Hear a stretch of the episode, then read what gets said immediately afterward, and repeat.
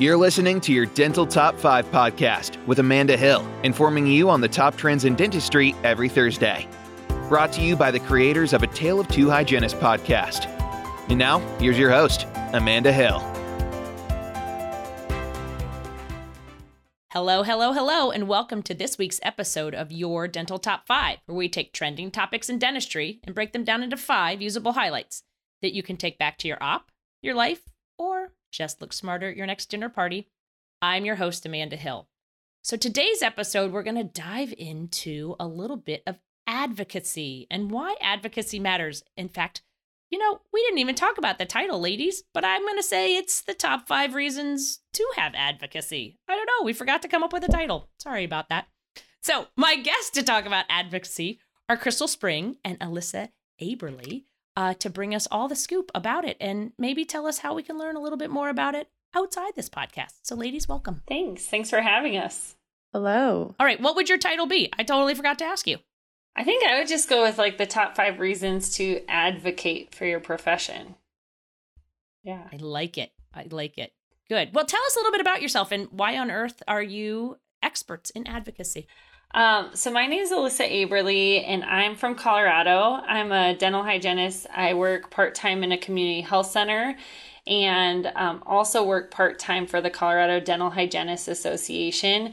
And I would not say that I'm an expert in advocacy. I don't know that um, I can tout that yet, but um, I've become passionate about advocacy because I've seen the way that it has impacted my ability to practice in Colorado. As most people know, Colorado hygienists have a, a lot of ability to practice to the top of our licensure, to the top of our education. And um, we're just very fortunate in Colorado, and that's due to some advocacy work that's been done for decades here in our state. And so I've just become passionate about trying to empower hygienists to have a voice and achieve um, that same level of ability to provide care in their states. I love it. How about you, Crystal? Yes, I'm Crystal Spring and I'm from Montana. And um, I'm going to contradict Alyssa a little bit because she is insanely modest. I wanted to do something for advocacy at Under One Roof this year, and I was thinking, oh my goodness, will Alyssa do this with me? She's perfect for this. She knows everything. So she kind of is an expert. And I, um, why I'm just own part it. of it. Own it, Alyssa. Definitely, she needs to. And why advocacy is important to me is I grew up in an area of very low access to care. I'm a co founder of a nonprofit called Smiles Across Montana. And I think I eat, sleep, and just constant everything public health, everything getting people the treatment that they need. I love it. And it's it, and you guys are so right about advocacy. If we if we didn't advocate, we would still be doing the same thing we've been doing forever. And we all know that hygiene has changed a lot over the years and it's changing and I think we're so poised. We're just right on this edge of this great explosion. And so I'm really excited to have you guys talk about advocacy. And you guys, so we're just coming off ADHA while we're recording this, but this will air just before RDH Under One Roof. And you guys might have a little event that people can go to. What's that about? So we do. Um, Crystal and I are facilitating a workshop at RDH Under One Roof about advocacy, and um, we, at the ADHA conference that we just got back from, there was an advocacy workshop, and ADHA has always been really great about including advocacy in their conference and in a lot of their networking and messaging to members, but we realize that there's a lot of hygienists who go to RDH under one roof or other dental conferences that don't know about what is already happening or how they can be a part of that. And so we wanted to try to reach the hygienists who aren't ADHA members yet, maybe, um, or looking for ways to kind of dip their toes into the world of advocacy. And I mean, we're already advocates for our patients. Like I had a patient last week, right before I left for the conference, who had a lesion on her tongue, and I was talking to her about it and, you know, trying to get her in for an oral surgery appointment and really explaining to her what was going on. And she looked at me and she goes, You are such a good advocate. Have you ever looked into doing this as a career? And I said, That's funny that you say that, but I think as hygienists, we don't see ourselves always as advocates, but we're doing that every day for our patients. So this is just kind of a different way to advocate for our profession. Perfect. I love that you're bringing it to under one roof. What yes. a great way to expand that that team of people because we all need we just need more, more, more, more, right? We do, and I love the idea of bringing so many different groups and so many different backgrounds. We have people who are ADHA leaders. We have people um, doing things in states that we'd all like to be doing what they're doing. Um, I can let you know who the panelists are right now. We have um, Holly Seabury. She's with Delta Dental, and we're really excited to see um, the part that she's going to bring to this. And she's not a dental hygienist, but we're really, really excited to get input from her. Um, we have Lissandra Masonette from Pennsylvania, Lancette VanGuilder from Nevada, Amber Lavados, who is from Texas, and Heidi Coggin from California.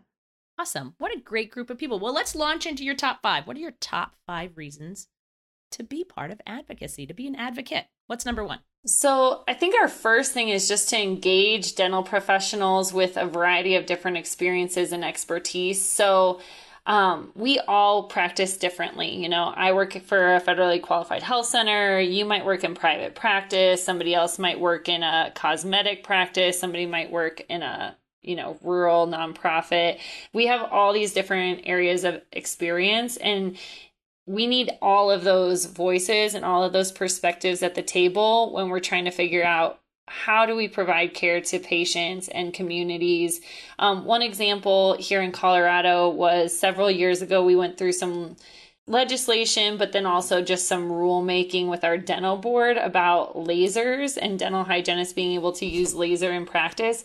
Well, I work for a federally qualified health center, and if you know anything about federally qualified health centers, we don't have lasers usually. Um, the, those are big ticket items that a lot of FQHCs can't afford, and so I was at the table having these conversations, and I I don't have any experience using a laser. So I really needed those hygienists who are working in practices where laser is part of their everyday use to you know be a part of that process because without them we would have probably totally missed the boat and so we had people like joy rasky here in colorado who were really involved with that and it just made such a difference to have somebody who really has expertise with it to be a part of it so we need everybody's experience at the table so that we're getting all those perspectives. That's an excellent point. You're so right because we all we all do have those different experiences and those different things that are important to us where somebody might not even think about that. Yeah. All right, well what's number 2? Number 2 is to increase access to care. That's really, really exciting. And I think that's what we think of a lot when we're advocating for our profession. Um, we all want to work to the full scope of our Practice Act or and of our education. Like that's so, so important. And some of the things that we'll be talking about is sharing stories. Like sometimes we have some really great wins and sometimes we have some losses. And I think that both the wins and the losses are really, really important. Um, I started out working in nursing homes and then I started working for tribal health and then we started with school-based clinics and I can tell you along that road it was always really really important to make sure that we were doing high quality work for our patients um, and just really getting the information out there that mobile is high quality and you can do a great job and the hygienists and dentists working in that realm really are doing excellent, equitable care. And we're really, really, really excited to share because there are some hard times. We do have some critics, but we also have a lot of champions for access to care. I do think that sometimes when people think of public health, they think that it might be substandard care.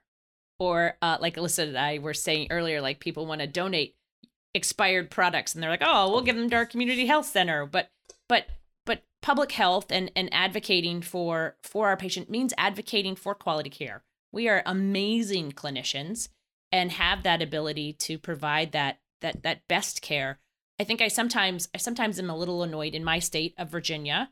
We we don't have as many freedoms as as you all do, but but somehow we we get some freedoms. We can do some some outside of you know the dentist practicing if we're in lower income area. And I always think like, wait, what? Why all of a sudden am I smart enough to work there, but I'm not smart enough to work in my own town? Um, it's always been something that sort of bothered me. Like I don't get that. Like let's if I could do it, let's do it everywhere and let's really bring that quality quality access to care. You know, that's one of the reasons why I really love Safco Dental Supply because when I'm able to do some work outside of, you know, away from my dentist, I'm able to order, order products directly from them since they sell direct to hygienists and really great, affordable, quality equipment, the same stuff we're going to find from the bigger vendors, but I'm able to do it all by myself. That's awesome. That's that's huge in increasing that ability to think of these different workforce models. So Absolutely. All right, well, what's number 3? So, number three is to maintain the high standards of education and licensure that dental professionals have earned. And so, I think we really saw this this last year. Um, we all worked really hard. You know, dental hygienists, dentists, dental assistants in a lot of states that are licensed. We've worked really hard to receive the education that we've received, um, complete the licensure requirements, maintain those licensure requirements. And in 2020, with COVID, we saw some things happening where some states were trying to change licensure requirements to lessen those requirements. Um, we were looking at you know changing what clinical board exams look like or eliminating them. Um, the national dental hygiene board exam the written exam got shortened and a lot of people didn't know about that. Um, and we saw like I think at the ADHA conference they said something like 58,000 dental hygienists wrote letters to their state governors or their dental boards regarding a lot of these issues. And so we really got some engagement from a lot of dental professionals that aren't your typical, you know, go show up at the legislature to fight for a bill type of people, but like these are things that you can do. You know, you can attend dental board meetings, you can write letters, you can call your state representatives and just talk about who we are as dentists, dental hygienists, dental assistants, and what our scope is and what we have done to maintain that high standard.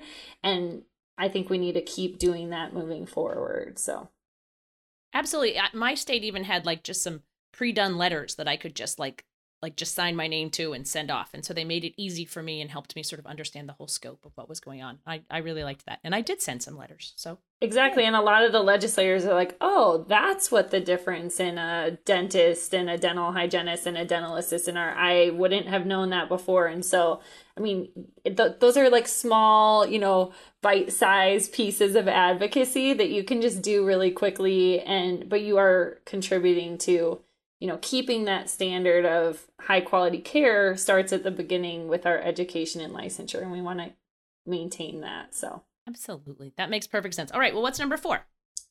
Um, so number four is provide patients with options for what care they receive and which providers are part of their care team. And I work for a federally qualified health center, so we have medical, dental, behavioral health, and so I've talked a lot to our medical providers about this concept because they've been doing this in medicine for a while and this has been a conversation for them. You know, patients can choose do they want to see an MD? Do they want to see a PA? Do they want to see a DO? Do they want to see a nurse practitioner? You know, who do they want to be part of their care team? And each of those people brings something different to their care. And so um, the Trump administration had a report that came out in 2018 it was called Reforming America's Healthcare System Through Choice and Competition. And it actually talked a lot about this concept. It specifically listed dental therapists, dental hygienists, and physician assistants as care providers that need to be an option available to patients and what we can bring to the table. And so, really, by advocating, we're letting patients take more ownership of their health care and what they can do. And I know Crystal has some other examples from her experience as well. Definitely. You know, we'll also be talking about license portability. Um, I think we've been talking about that for a long time. And um, I've been lucky enough to be practicing in the same state with the same. Um, I took the WREB. That's what I had to take. I think it's just really, really important. I'm so excited about the states that have license portability. Um, I think we're one of the only professions that would have to retake boards, and I, we're definitely going to be talking about that um, scope of practice and why your scope of practice is different in one state. You move across state lines, just like you said earlier, and all of a sudden you don't know what you're doing or can't do something you've been doing for years and are really good at doing. Um, so I think a lot of people get excited about that. And then access to care. Um, you know, we're not just advocating for our profession or hygienists, but we're advocating for our patients. Public health is really important, but affordable healthcare is really important too. We need to make sure that everyone can have their teeth cleaned. And I think the pandemic really did a lot of good things for people really realizing that their neighbor's health matters to them, that it does matter if we're all healthy. And if your mouth isn't healthy, the rest of you isn't healthy. I know that's a concept that we've all grasped for years, but for some reason it for prevention, we see a lot of times there's so many Americans that aren't getting the preventative services that they need. And we're going to be talking about what we can do because preventative care that dental hygienists and assistants and dentists can provide is not just for the wealthy. It needs to be for everyone. Absolutely. Oh, that's such that's that one is super near and dear to my heart. Yeah, that's huge. All right, well, what's number 5? Um, number five is to expand interprofessional care models. So, um, this is why we have Holly Seabury from the Delta Dental Foundation on our panel at Under One Roof. Um, she is not a dental professional, but she is the she's involved with the Oral Health Coalition in Indiana, and she has a really good perspective on, you know, why sometimes we do ourselves harm because we're like, why are we just talking to dentists and dental hygienists about these things that need to be changed? Like, why aren't we reaching out to, you know, these funders, these foundations? Because they have a lot of experience in partnership building and coalition building and, you know, how to like bring people to the table that might have some stake in this um but also like reaching out to your schools your you know your tribal leaders in crystal's case um all these people who might have a interest in the health of their community that aren't dental people and maybe aren't even healthcare you know professionals. And so um, Colorado and Wisconsin have both been doing a medical dental integration program, and that's been a really cool project where they put dental hygienists in medical settings. And I do that here at my FQHC. And you're in a medical clinic, you're seeing the patients who are there for their well child visits or their diabetes checkups or their OB visits, and you're educating them, you're doing oral cancer screenings, you're doing, you know, caries risk assessment. It's a lot of case management and a lot of you know bridging that gap but you're also learning a lot about the integration of their medical conditions as well as their oral health. And crystal's doing some great work in montana with nursing students as well. Yeah i'm so excited to talk about this today. Um, we've been working, Smiles Across Montana has been working with Montana State University's nursing department for about three and a half years, we've been bringing nursing students with us to some of our clinics. We started out with a Head Start on the Northern Cheyenne Reservation, and we've actually been expanding into schools. We work with tribal health nurses all the time, but we've actually been using um, super excited about this. I'm sure if you're on social media, you've seen me posting everywhere. But just this week, we brought in our nursing students and I was training them how to use the mouthwatch cameras. And we were going crazy. And the nursing students did amazing with them. And I think that it was so awesome for them to actually be able to see in the mouth. And think about how many times you go to your medical professional and they they don't have the words to describe what it is in the mouth. They're they're like, I don't know. I mean, we've been showing them what silver diamine looks like when we apply it. They can see that. They can see that it actually does change color immediately if it's bad enough. I mean, it's like magic. It just changes, stains it all black. But um, it was really really fun to be working with them and we had like the head of the nursing department was there and we're hoping to be training all of our nursing students and really just helping them to each have their own mouthwatch camera and bring it out into their new profession when they're done with school. Like, I, I just am so excited about it. We've also been working with some of the pediatricians, um, mainly with some of our public health clinics, but that's been amazing. Um, they are so supportive of what we're doing. And I'm really, really excited about that. And I think that when you are going to legislation, these are some of your best partners.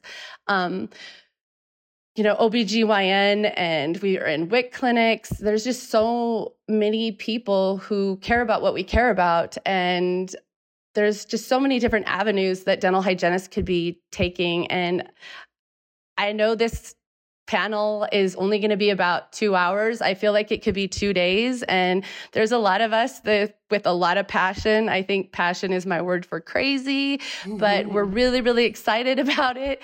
And um, I'm thinking we're going to be in this meeting on 1030 at on Friday, and we might not even leave the room. There you go. We might we might have to. we'll sounds, just move to another awesome. location. yeah, there you go. Yeah, I, my goodness. I mean, this is so big, I think, particularly interprofessional, because I think the more that people understand and really recognize the importance of dentistry, the more that they're going to help advocate with us. So then it's not just hygienists advocating, we've brought in more and more people to advocate. Well, let's review our top five. So, the top five reasons for advocacy number one is to engage dental professionals with a variety of experiences and expertise. Number two is to increase access to high quality and equitable care. Number three is maintain high standards of education and licensure. Number four is provide patients with options for their care and their providers. And number five is to expand that interprofessional care models. Well, guys, thank you so much for coming on today. If people want to reach out to you, how can they do that?